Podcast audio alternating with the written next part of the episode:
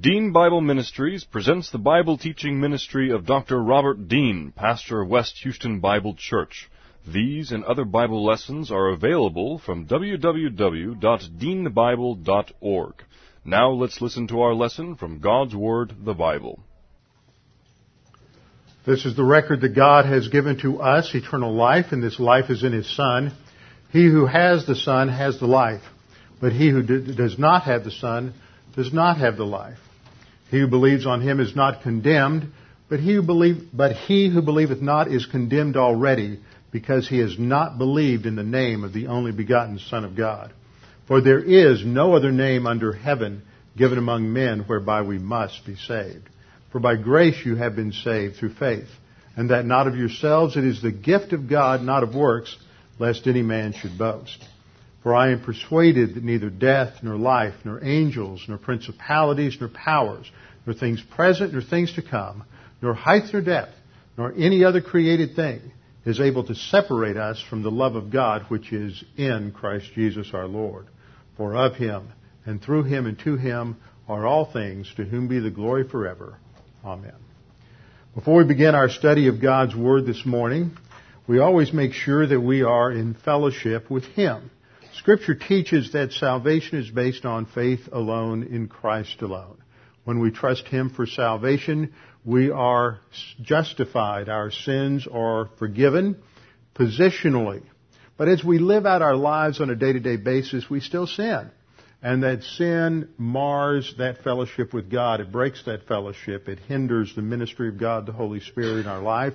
And Scripture says that we should confess our sins to Him, and in that simple act of confession, which means to admit or acknowledge our sins to Him, He is faithful and just to forgive us our sins and to cleanse us from all unrighteousness. This is a realization in our day-to-day experience of the application of experiential uh, forgiveness. And it is under the power of God the Holy Spirit that we learn God's Word. It is the Holy Spirit who teaches us. He stores it in our soul. He recalls it to our memory. And He is the one who enables us to grow spiritually. We walk, Paul says in Galatians uh, 5:16, by means of the Holy Spirit. We are to be filled by means of the Holy Spirit. And so we always begin with a few moments of silent prayer to give you the opportunity to make sure you're in fellowship, ready to focus on the study of God's Word. Uh, following a few moments of silent prayer, I will open in prayer. Let's pray.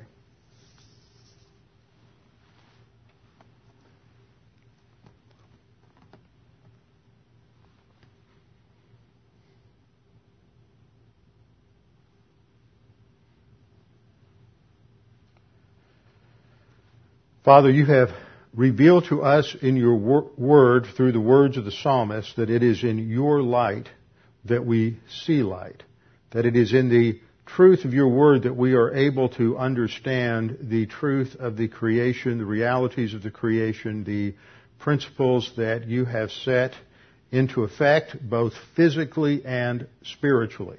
That just as there are physical laws governing physical life, there are spiritual laws and spiritual absolutes that govern our spiritual life and our relationship with you. First and foremost is a recognition that we've all sinned. Scripture says, for all have sinned and fall short of the glory of God.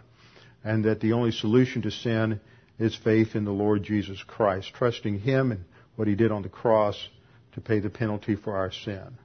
Following that, we are to grow. We are to desire the sincere milk of the Word that we may grow thereby. It is through your Word that you have decreed that you will produce spiritual growth in our lives. We are to grow by the grace and knowledge of our Lord Jesus Christ. So now, Father, as we listen to your word, may we be reminded of the failure of the Israelites in the wilderness to hearken to your word as the scripture says, to listen, to respond positively, and to obey. And may we not, as the scripture says, harden our hearts, harden ourselves, resist the teaching of your word as God the Holy Spirit applies it to our lives that we might uh, realize how serious it is to think and live according to the way that you have revealed in your word. So we pray that now as we study your word that we would be able to concentrate, focus, and think clearly about the truth of your word. We pray this in Christ's name. Amen. We're continuing our study on Sunday morning through the book of Revelation, and we have come to the sixth seal judgment. In the book of Revelation, we have seen the first chapter focuses on the realities of what uh, the apostle John saw in a vision of the Lord Jesus Christ while he was on the Isle of Patmos. Uh, he was imprisoned there by the Emperor uh, Domitian, and while he was there one morning on the Lord's day, he had a vision of the risen, resurrected, righteous Lord Jesus Christ. I use the word righteous because he is pictured and depicted there as the coming judge. In John chapter 5, uh, Jesus said that all judgment had been given to him by the Father, and that he is the one who will execute divine justice in human history.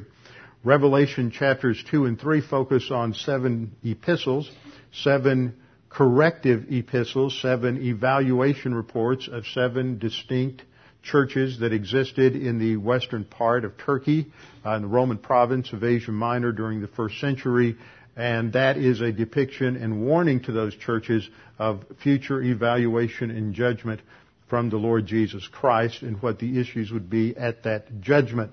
So the book of Revelation, as we see in those first three chapters, focuses on this theme of the judicial uh, pronouncements of God and how God will bring all to accountability at some future time. Beginning in Revelation chapter 4, the time shifts to the future. The time shifts to a future time that is not specified. It is a time that is related to a period of seven years depicted by Daniel in Daniel chapter 9 and sometimes referred to as Daniel's 70th week, which is simply a term used in that context for a seven year period of time uh, that relates to the last seven years God had decreed for the nation Israel. And this seven year period of time is known by other names, one of which is the tribulation period. It is a time of intensified physical judgment on the earth by God against mankind for their rejection of Him. But God's judgment never comes apart from His grace. And we have seen this, this depicted uh, many times in the last few weeks as I've gone through Revelation to show that there are uh, hundreds of thousands, millions, perhaps even billions of people who will respond to the grace message of the gospel during the tribulation period. But there's a group of people during the tribulation period who are classified as earth dwellers. Not because they live on the earth, but because their thinking is, is restricted to the finite thinking of man. They govern their thinking solely on the basis of reason and empiricism and their own uh, abilities to interpret reality apart from the external inputs of the Creator God, and they are at the core of their thinking in re- rebellion against God. And the more they uh, see evidence of God's existence and of God's work and indeed of His judgment, the more they react, the more they resist, the more they shake their fist at God.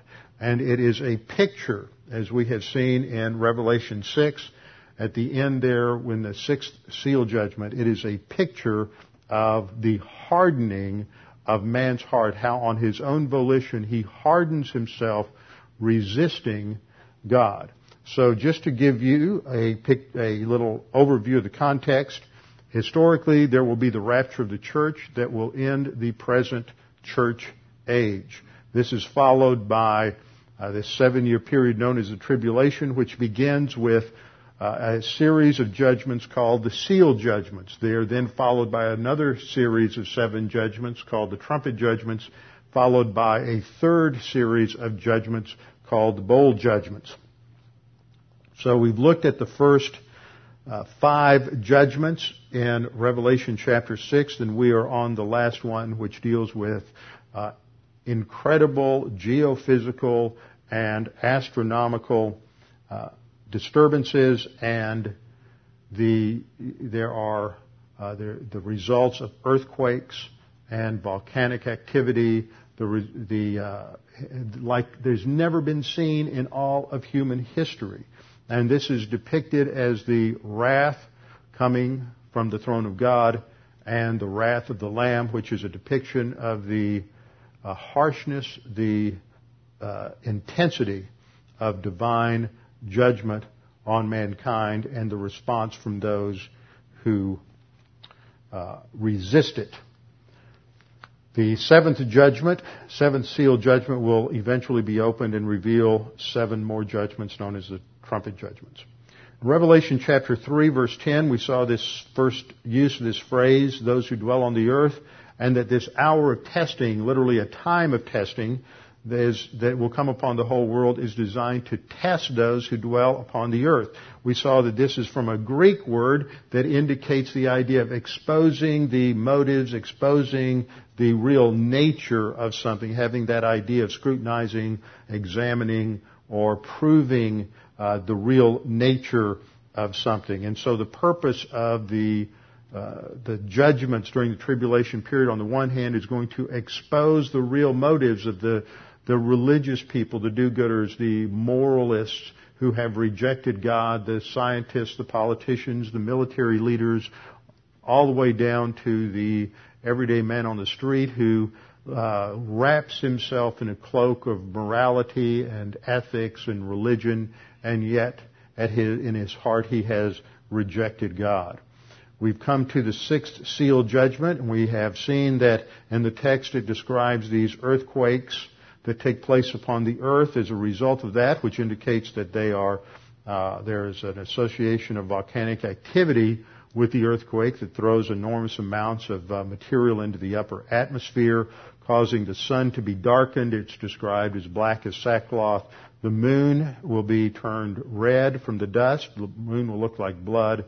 Stars fall to the earth, meteor shower, and then something will transpire that will make it appear as if the sky itself splits like a scroll. Mountains and islands will be moved out of their place. So there's a massive tectonic shift that takes place. And as a result of this, though there will be many who will respond to the grace of God, those who are classified as earth dwellers will resist it. They are classified under seven categories the kings of the earth, the great men, the commanders, the rich, the strong, the slave, and the free man will hide themselves in the caves and among the rocks of the mountains, and they will say to the mountains, Fall upon us and hide us from the presence of him who sits on the throne. There is overwhelming evidence. They now know for sure that the source of these judgments is God. They're not saying, well, we don't believe in God. He doesn't exist we have to figure out some uh, legislative or scientific solution to all of these environmental disasters. They will finally realize that it is God who controls history and God who controls uh, all of these events. And rather than submit to His authority, they would rather shake their fist at Him and be buried alive in the mountains than face God and trust in Him. And this is a picture of what the Old Testament depicts under the category of the hardening of the heart. And it can apply, as we've seen, to either unbelievers who are in complete resistance to God, or it can apply to believers. That just because you are a believer in the Lord Jesus Christ, just because an Old Testament individual was a believer in the promise of coming salvation and thus regenerate, does not mean that they cannot rebel, that they cannot resist God and reject God because they would rather think in terms of the limited categories of creatureliness than think in terms of the expanded truth of divine viewpoint which is revealed in the Word of God.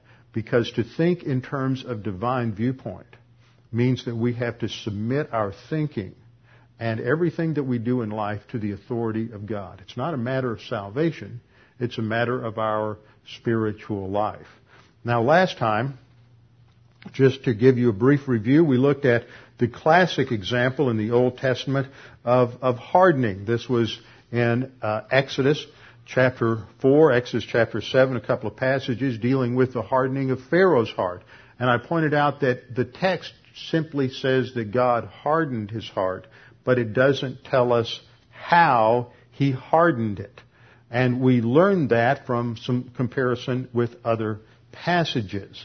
And the two key words that we find for hardening are the Hebrew words chazak and kasha, which indicate the idea of strengthening or fortifying or making something hard or heavy. It is the idea of resisting God, strengthening the resolve to disobey God. Now, what preceded this with Pharaoh is summarized in a passage in Romans chapter 1 that gives us the pattern that occurs among most uh, of humanity, those who reject God. And here we have again a reference to that concept of divine wrath or judgment. And this is a judgment that occurs in history and has occurred throughout history. It's not a future judgment. For the wrath of God is, Paul says, continuing in present time, is revealed from heaven against all ungodliness and unrighteousness of men who suppress the truth by means of, literally, it's uh, instrumental there, who suppress the truth in unrighteousness. And the very fact that we have this word, the truth, indicates a specific truth. It is the truth that is revealed in God's Word. There is a truth. There is one and only one truth.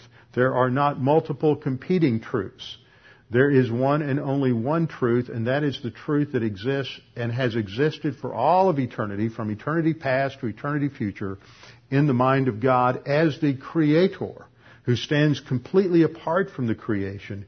He is the one who in his thinking has defined and designed and constructed all of physical reality, all of the universe. The laws of the universe work as a result of His design. And as the Creator who stands outside of the creation, then He can change, manipulate those laws because they are His. That's how miracles occur.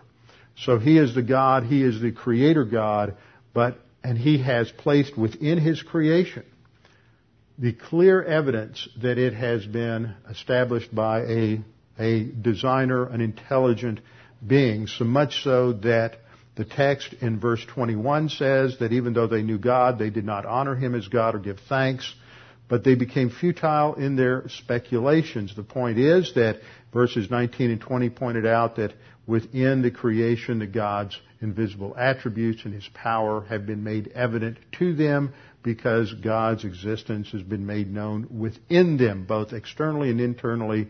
Every human being has more than sufficient evidence of God's existence and God's reality, enough to hold them accountable. But the result is that they reject God. Professing to be wise, they amass PhD upon PhD, laboratory experiment upon laboratory experiment to try to prove that God does not exist, to try to prove that a creator, a designer cannot possibly exist. And so the more they profess to be intelligent, they are classified biblically as fools because they're operating on an irrational basis of thought and they are trying to construct their own reality according to their own false assumptions. And the summary is that they exchange the glory of the incorruptible God for an image in the form of corruptible man and of birds and four-footed animals and crawling creatures. Historically, we see this in the uh, ancient world as they developed pantheons of gods, especially in Egypt, who were uh, combinations of animals and man. And uh, this is what was worshipped in the Egyptian pantheon, and the Pharaoh was the incarnation of the god, one of the gods. And so Pharaoh has already rejected God. He has already hardened his own heart. And now through secondary or intermediary means, God is going to use these plagues, these ten plagues, and the result is that it intensifies Pharaoh's resistance against God from his own volition. But God is the one who is behind the, these plagues. Now the parallel with the seal judgments is obvious. And when you compare the judgments in Revelation to the ten uh, plagues in Egypt, you see that there is a very tight correlation. And just as Pharaoh hardened his own thinking, resisting God each time there was a judgment, rather than responding to the grace that was there, which is a call to repentance. If you, if you continue to resist me, it's only going to get worse, but you have the opportunity to respond to the truth. Pharaoh continued to resist truth. This is the same pattern that we'll see with the kings of the earth at the end of the age. And we saw Psalm 2 last time, which is a prediction of what will take place during that time. And Psalm 2 sets the part of the Old Testament uh, prophetic background for understanding the dynamics of the, of the tribulation. So Romans 1 is that pattern, and I've gone over this and over this again to help us understand that this is the backdrop as to why God eventually brings this harsh, intense judgment upon the human race in the tribulation period because it is the result of, of centuries and centuries of centuries of God reaching out to man. Uh, through prophets in the Old Testament, apostles in the New Testament, the Word of God, missionaries, pastors who have proclaimed the truth of God's Word, and yet there are uh, billions of people on the planet who stiffen their resistance to God and reject Him. And there are consequences to that. But what modern man does, what ancient man did, is to anesthetize his thinking to the realities of divine accountability. And we think we live so much in the present that we forget about the future. And so this affects the destiny of unbelievers, but it also impacts the future of believers. And last time we looked at the first biblical example of hardening, and that was the hardening of Pharaoh's heart. And this morning we're focusing on the second example of hardening, which relates to believers. And I want you to open your Bibles with me to Exodus chapter 17. Exodus chapter 17, and this is a depiction of one of the uh, great key events in the Old Testament. We've often talked about the concept of framework when we discuss training and teaching from the scripture. And that idea, as you know, was developed by uh, Charlie Clough when he was uh, pastoring up at uh, up in Lubbock back in the 70s.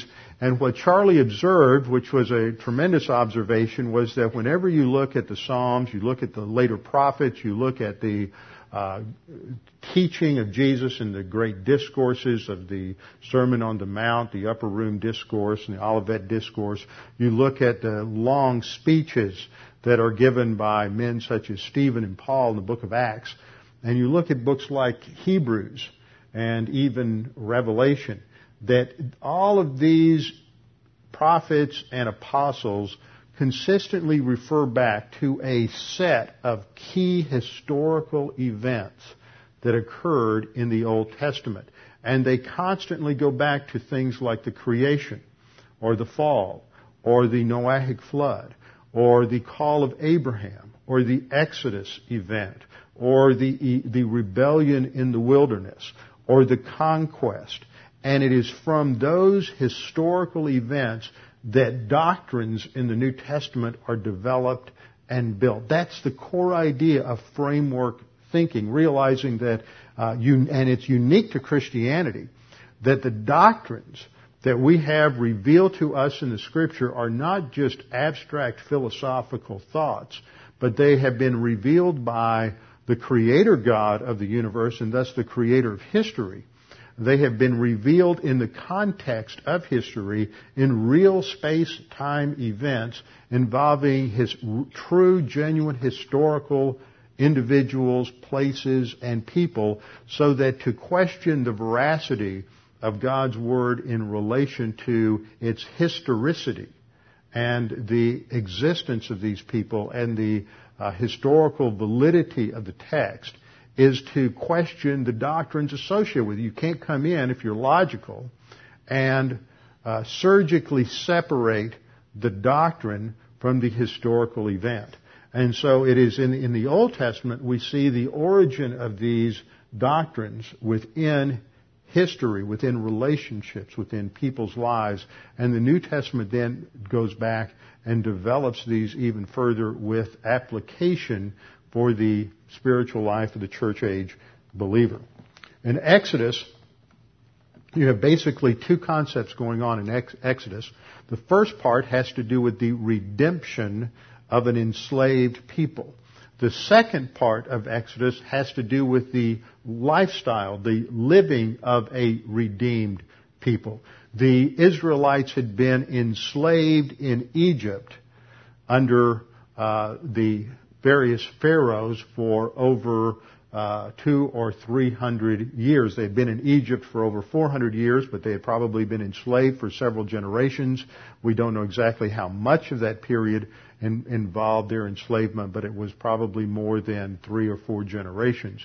They, where they were enslaved and there was no hope uh, for them other than the promise that God had given to Abraham back in Genesis that there would be a time when his descendants were out of the land for approximately 400 years, and then God would bring them back to the land that God had get, promised to give to Abraham. And so the first part of Exodus describes how God redeems them, and the final picture that we see in that judgment.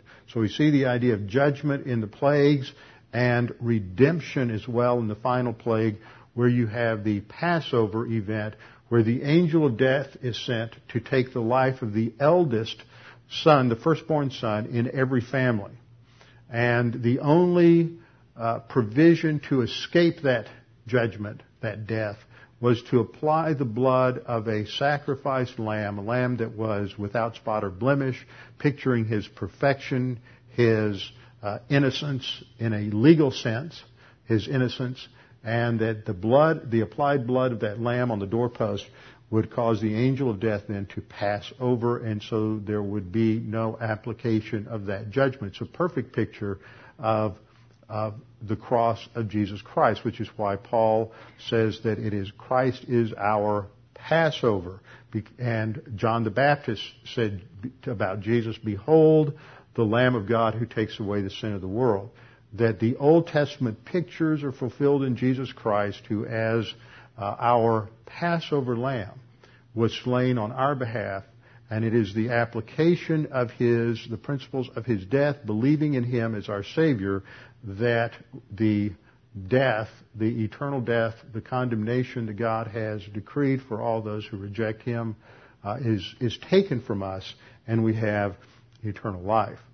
So these events depict the redemption of the people. Then they pass through the uh, pass through the Red Sea, which is a picture of their identification with Moses, according to Paul in 1 Corinthians chapter 10. It's their baptism with Moses, baptism being, meaning identification, and is a foreshadowing and picture of the baptism of the Holy Spirit that the believer, church age believer experiences because of our identification with Christ in his death, burial, and resurrection. So these people coming out of Egypt have seen incredible proofs, incredible evidence, convincing proofs using the terminology of Luke in Acts chapter 1. They have seen these convincing proofs of God's existence, of God's grace, of God's uh, deliverance of them uh, time after time after time. And they sing this great hymn of praise in Exodus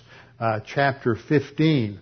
Uh, called the Song of Moses in the first 21 verses. And then as they leave that place, they go on, and as they go into the wilderness, there is a lack of water. Now you've got about two to three million people who Moses is taking through the wilderness. It takes a tremendous amount of water to sustain that large of a group of people. So we're not talking about simply finding small springs along the way. They needed something that was a lot more, uh, a lot more involved than that.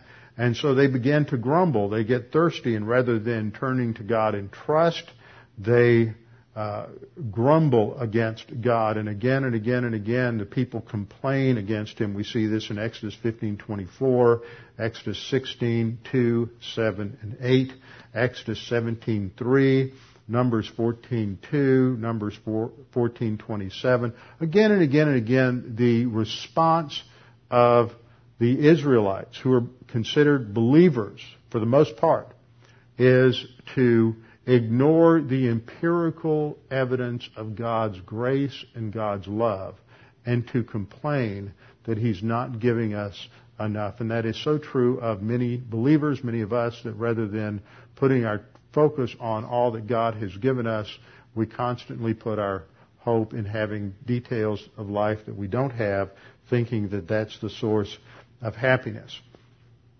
Exodus chapter uh, the last half of chapter 15, God provides water for them at a place called Marah. They come to this place. Marah means bitterness.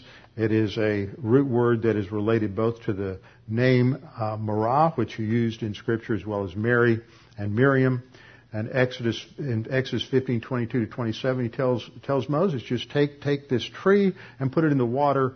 And when he does, the the bitter waters uh, there at the springs are sweetened and made potable, and water is provided for the Israelites. So you would think they would learn once again that God is able to sustain us in any situation. There's no set of circumstances, no problem, no difficulty in life that's too great for the grace of God. But the problem is we want it done our way. That's hardening our heart. That's negative volition. We want God to dance to our tune. We don't want to submit our will to His will. And so in Exodus chapter 16, they come to a set of springs at a place called Elim. And again, God provides water for them, for their springs there of water, 12 springs. And then, but they find something else to complain about. Doesn't remind me of anybody here, but may remind you of somebody, and they began to cl- complain about the fact that there just isn't enough food. And so God provides food for them, and He will provide food for them in the form of manna, which means what it is. And when they saw it, they didn't know what it was, but God provided food for them in a special form. And because they got bored with it day after day after day, they began to complain about that. And then in Exodus chapter 17, we have another water problem. So that's our context. And we read in Exodus 17:1, all the congregation of the people of Israel moved on from the wilderness of Sin. That's not sin. That is simply the uh, wilderness area, desert area in the Sinai. Uh, and that's the root of Sinai, S-I-N, etymologically, the wilderness of Sin. So this is somewhere between uh, the present Gulf uh, of Suez, the Suez Canal, and somewhere in the central part of the Sinai Peninsula. Uh, most biblical scholars of a conservative orientation do not believe that the traditional site of Sinai in the southernmost tip of that peninsula is the, uh, it's called Jebel Musa, but most do not believe that is the actual site. It doesn't fit the biblical data. So you can't travel from, you can't get there fast enough and you can't get from there to Kadesh Barnea in the southern part of Israel fast enough. So that's discounted. We're not exactly sure where uh, Sinai was located, but they're on their way to Sinai. And so they are traveling uh, stages day by day according to the commandment of the Lord, and they camped at a place called Rephidim, but there was no water for the people to drink. So once again, rather than trusting God, rather than identifying the problem and turning to Him in prayer and request, requesting sustenance, it is a test that reveals the real nature of their character. And they grumble and they complain and they moan and groan against God that He doesn't care for them. And they go to Moses, they quarrel with Moses and say, Give us water to drink. And Moses said to them, Why do you quarrel with me? And the word here for quarrel is a Hebrew word, uh, reeb, that is used in a technical sense for bringing a lawsuit against somebody, but it is used in a generic sense to refer to those who just quarrel and complain and get involved in bitter verbal disputes. So Moses says, Why do you quarrel with me? Why do you test the Lord? But the people thirsted there for water, and the people grumbled against Moses and said, Why do you bring us up out of Egypt to kill us and our children and our livestock with thirst? Uh, you know, how can God be so cruel to our children? How can God be so cruel to the animals? Uh, maybe we need to form a, uh, uh, some kind of a, a, group to protect the animals from God. And he, he hates our children to bring us up here. So they're operating completely outside of any kind of divine viewpoint framework about, about life. They want to define it on their terms. They want God to provide for them the way they think they ought to be provided for. And this is typical the thinking of the earth dweller. They restrict their thinking, their interpretation of reality to that which is finite and that which is uh, creation oriented. So Moses cries to the Lord because God is gracious to us. We all fall into that trap at different times. And Moses is the one who has a divine viewpoint orientation. He goes to the Lord in prayer and says, What shall I do with this people? They're almost ready to stone me. And the Lord said to Moses, Pass on before the people, taking with you some of the elders of Israel, and take in your hand the staff with which you struck the Nile. No, I want you to note that God doesn't rebuke the people here. That is the that's the long suffering of God, the scripture says. That is His grace in action. So many times He could just uh, squash them, but he continues to deal with them in grace and in supplying their needs. He says, pass on before the people, taking with you some of the elders of Israel, take in your hand the staff with which you struck the Nile, and go. Behold, I will stand before you there on the rock at Horeb, and you shall strike the rock. This would be a very large rock. Don't think of it in terms of something small. This would be just an enormous rock face of the cliff because this is going to supply not just a small stream of water, but a large gush of water like a river that is going to have to provide enough uh, water to sustain uh, two to three million people. So it's uh, hundreds of thousands of gallons are going to pour out of this rock. So it's a huge rock. And he says, stand before the rock and strike the rock and water shall come out of it and the people will drink. And Moses did so in the sight of the elders of Israel, and he called the name of the place Massa and Meribah. Massa is from the Hebrew word nasa, meaning testing. It is a participial form used as a noun, uh, place of testing. Meribah, and from that root reeve, do you see the R-I-B in the middle of that word? And the M at the beginning uh, makes it a participle uh, or a uh, noun form, a substantive form, and so it's called the place of testing or the place of quarreling because the people quarreled with Moses and tested God. Now, that's the end of, of, of the event. He called the name of the place Massa Meribah because of the quarreling of the people of Israel and because they tested the Lord saying, is the Lord among us or not? See, they wanted God to prove himself to them on their terms. But had he not done that again and again and again? See, man does not want to submit to God. That's the real issue. The issue isn't a question of evidence. The issue isn't a question of historical veracity. The issue is human volition. And it is a spiritual issue. And man sets his heart against God, resists God, and this can happen to both unbelievers as well as believers. Now this event is picked up by the psalmist in Psalm 95. So I want you to turn with me to Psalm 95, which we read earlier. Psalm 95. This is a psalm of worship as well as a psalm of warning. The first uh, seven verses here focus on uh, God, uh, praise to God. Let us sing to Yahweh, the covenant God of Israel. Let us make a joyful noise to the rock of our salvation. I like the way the psalmist introduces that idea that he is the rock of our salvation. The rock that uh, Moses strikes in the wilderness is a type of Christ who is the rock. Christ is the one who is unshakable. He is, uh, he is strong. He is mighty and yet he was struck down in, his, in the first advent by those who opposed him and crucified on the cross, and there he paid the penalty for us. But the psalmist says, let us come into his presence with thanksgiving and make a joyful noise to him with songs of praise, for Yahweh is a great God and a great king above all the gods. So it's a call to recognition of his, his authority. And his hands are the depths of the earth, the heights of the mountains are his also. The sea is his, for he made it. Again, we see the fact that it is God who controls the environment. It is God who controls uh, the geophysical realities of the planet.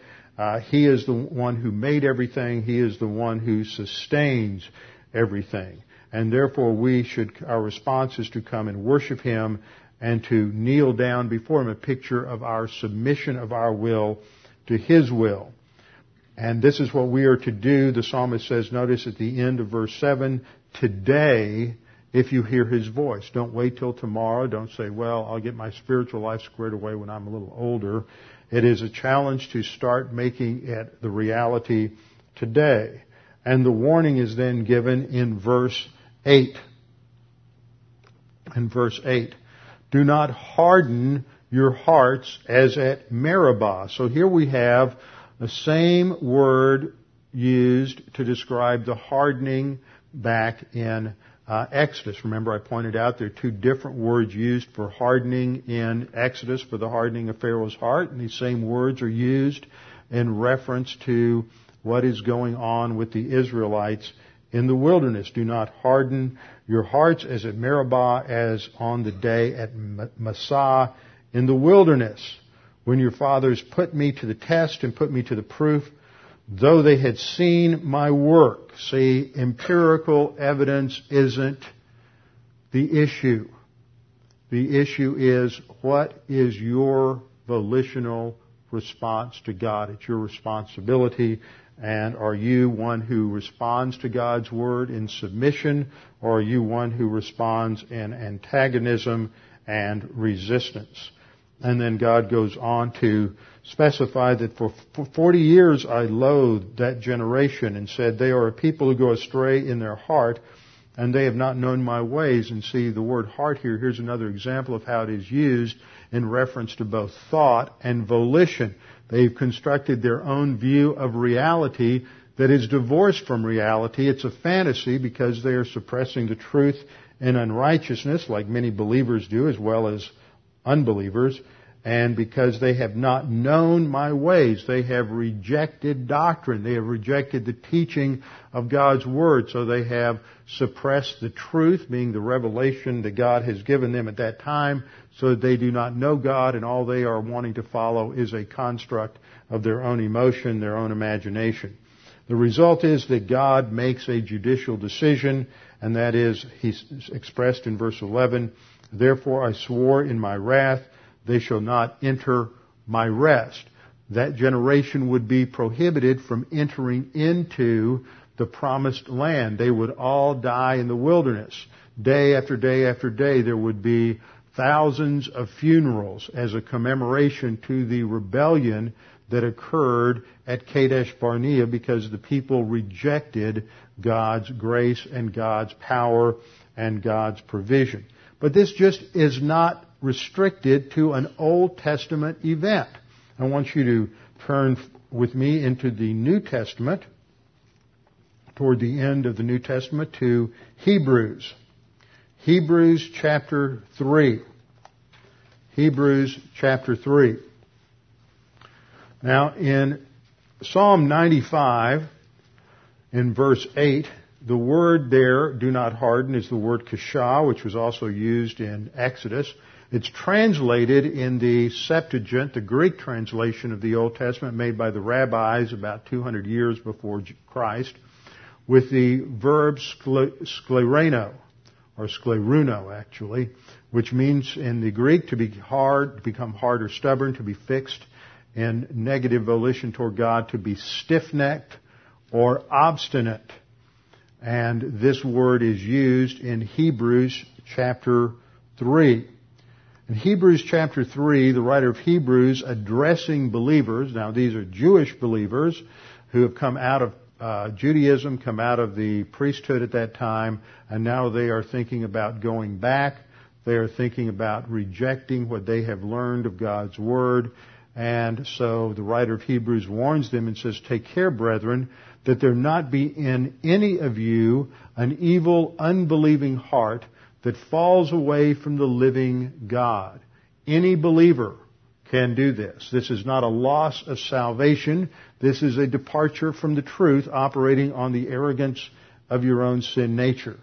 but instead, contrast in verse 13, rather than falling away in rebellion, we are to encourage one another day after day as long as it is still called today so that none of you will be hardened by the deceitfulness of sin. And this is simply a recognition of the fact that believers are to encourage one another when we see our friends or family members uh, who are uh, threatened threatened to fall away. That we are to encourage them not to, but to remain and to be strong. That we are, and it gives us the mechanics of hardening. That we're hardened by the deceitfulness of sin when we get in, out of fellowship or when the believer who can only operate on the sin nature is operating on the sin nature, then that generates a false view of reality, which is deceptive. One of the first uh, primary arrogant skills is self-deception. Self-deception. And so we generate our own view of reality. Now in the book of Hebrews, on three different occasions in Hebrews chapter 3 and Hebrews chapter 4, the writer of Hebrews quotes this verse verbatim. He is making a very strong point to the uh, to his readers, and that is that we, as church age believers, have an even greater revelation of God's word. We have the revelation of God's word in the person of the Lord Jesus Christ, and we have a revelation of God's word in the completed canon of Scripture. And so the warning to us is to not harden our hearts in resistance to the truth of God's word. Now this is quoted in uh, Hebrews chapter 3 verse 15. It's quoted in uh, Hebrews chapter, uh, alluded to again in Hebrews chapter 4, verses 3 and following. It's quoted again in Hebrews chapter 4, verse 7 and 8. These are all uh, quotations from Psalm 95. So again and again, there's this emphasis for the believer, do not harden your heart. You can do this. There's not any of us in this room, myself included, that cannot get into a place of arrogance in our spiritual life a time when we put our focus on the finite details of life and get distracted from the real issues of our spiritual life, living in light of our future destiny. Scripture makes it clear that the church age believer is unique among all believers in history. The church has a significant role, not only today, but in the future, because we are called the bride of Christ and the book of Revelation constantly reinforces the truth that we are living today in light of a future reality of ruling and reigning with the Lord Jesus Christ. And this is our training time now. And if we don't learn to align our thinking to the truth of God's Word, and if we don't learn to be responsive to His authority in our lives, submitting our will to His will, then there are consequences. For the believer, they are not consequences of eternal judgment, but they are consequences of loss of reward and loss of inheritance in the same way that those Jews, in terms of history in that first generation, that Exodus generation, lost their inheritance and were not allowed to enter into the rest of the promised land. So there are consequences. This is a strong warning to every individual to take their spiritual life very seriously to make sure that we do not succumb to this same form of arrogance. Now we'll look one more time next week at one more example from the New Testament of the uh, hardening of the heart, and this will relate to that doctrine referred to as the blasphemy of the Holy Spirit. But that's next time. Let's bow our heads together and close in prayer. Father, we are so thankful that we can be here today to be refreshed by your word, reminded of your infinite grace and your love and provision for us, and to be uh, challenged by the importance of keeping our focus, our thinking upon your word, submitting to your word, and not hardening ourselves in resistance to the infallible, inerrant message of your word. Father, we pray that if there's anyone here this morning who is unsure of salvation or uncertain of their eternal destiny, that they would take this opportunity to make that sure and certain. Every one of us was born spiritually dead in our trespasses and sins. We were under condemnation. But God, in His love, sent His Son to die on the cross for us, to pay the penalty for our sin, so that by simply trusting in His work, trusting in His payment, trusting in His provision, we can have eternal life and eternal salvation. When you put your faith in Christ, at that instant, you are given, imputed the righteousness of Christ. You're declared justified. You are forgiven. You are given eternal life, born again, and many, many other things that characterize uh, your new life in Christ. And this can never be taken from you. Father, we pray that you would challenge each of us, believer and unbeliever alike, with the truth of your word, the need to orient our thinking to your word. We pray this in Christ's name. Amen. Please stand with me for our closing hymn. Our closing hymn is